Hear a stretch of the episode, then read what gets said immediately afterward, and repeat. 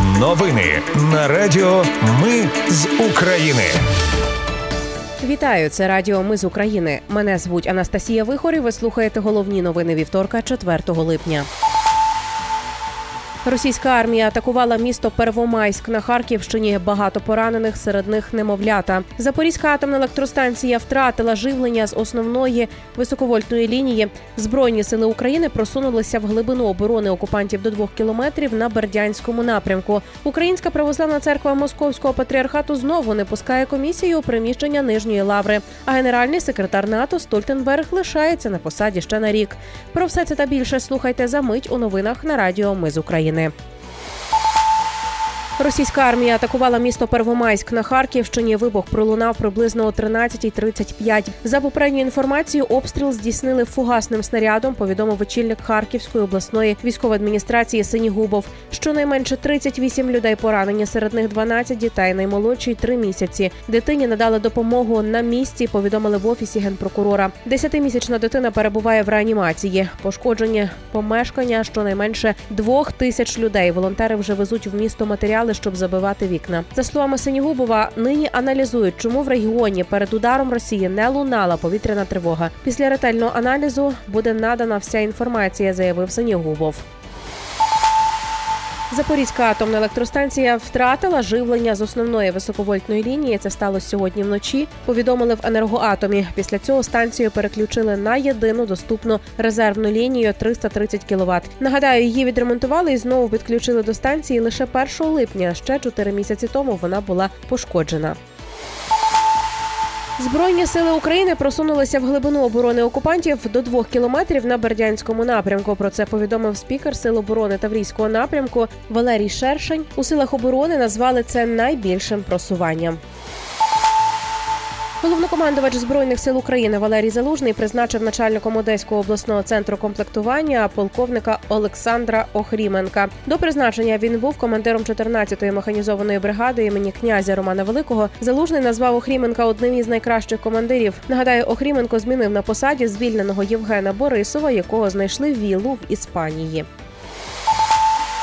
МЗС Росії не бачить підстав для продовження зернової угоди, термін якої закінчується до слова 17 липня. Російська сторона стверджує, що докладає необхідних зусиль, аби задіяні в угоді судна із продовольством могли вийти з Чорного моря через Босфор до цієї дати. На початку липня Україна звинуватила Росію в черговому зриві і створенні черги в Босфорі. Росія повністю зупинила реєстрацію вхідного флоту, заблокувавши 29 суден, на яких є півтора мільйони тонн продовольства, переважно для країн Азії та Африки. І таке Росія робить вже не вперше. Влада Росії вимагає в обмін на продовження угоди перепідключити підсанкційний Россільбгосбанк до глобальної системи обміну фінансовими повідомленнями SWIFT та послабити санкції проти російського продовольства, добрив та сільпгостехніки.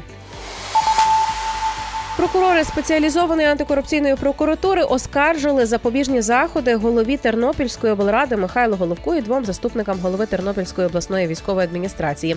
Нагадаю, їх звинувачують у вимаганні 2,5 мільйонів гривень у підприємця волонтера. Спеціалізована антикорупційна прокуратура просить тримання під вартою заставою у 13 мільйонів гривень для головка та СІЗО для заступників із заставою у 10,8 мільйонів. Нагадаю, 29 червня Головко вийшов зі СІЗО під заставу у 805 тисяч гривень. Сьогодні він вже прийшов на роботу, дав прес-конференцію, назвав справу проти нього сфабрикованою підставною. Мовляв, все за його позицією проти Української православної церкви Московського патріархату і вимогу, щоб ця конфесія покинула Почаївську лавру. До речі, про московський патріархат нацкомісія прийшла до нижньої лаври перевіряти і опечатувати корпуси. Йдеться про п'ять об'єктів. Нагадаю, українську православну церкву московського патріархату просили покинути приміщення Києво-Печерської лаври до сьогодні. На території Києво-Печерської лаври зібралися віряни Української православної церкви Московського патріархату і українські активісти, які виступають проти московського патріархату. Віряни та ченці знову не впустили комісію в приміщення нижньої лаври, де вона має опечатати п'ять корпусів і передати їх в користування державі. У мінкультури наголосили, що комісія не перешкоджає релігійній діяльності монастиря. Представники комісії вже написали заяву в поліцію про перешкоджання їхній роботі. У Києві сьогодні відбулося прощання з письменницею Вікторією Амеліною. Вона померла в лікарні через кілька днів після тяжкого поранення, яке отримала через російський удар по Краматорську 27 червня. На панахиду у Михайлівському золотоверхому соборі прийшли друзі та рідні, письменники та правозахисники. Завтра церемонію прощання проведуть у гарнізонному храмі у Львові. Поховають Вікторію на Личаківському кладовищі. І на завершення генеральний секретар НАТО Єн Стольтенберг лишається на посаді до жовтня 2024 року. Таке рішення ухвалили члени альянсу. Його ще мають схвалити глави держав і урядів НАТО на вільнюському саміті в липні.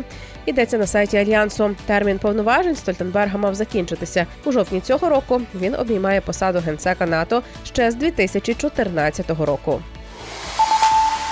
Це були новини на Радіо Ми з України. Їх підготувала для вас я, Анастасія Вихор. Наші новини про те, що дійсно відбувається в Україні. Ми не робимо новини, зважаючи на чиїсь політичні або ж бізнес-інтереси, лише реальні факти. Якщо на вашу думку, те, що ми робимо, важливо, підтримайте нас. Заходьте на сайт Ми з України.ком та тисніть кнопку Підтримати. Почуємося. Радіо Ми з України. Перемагаємо разом.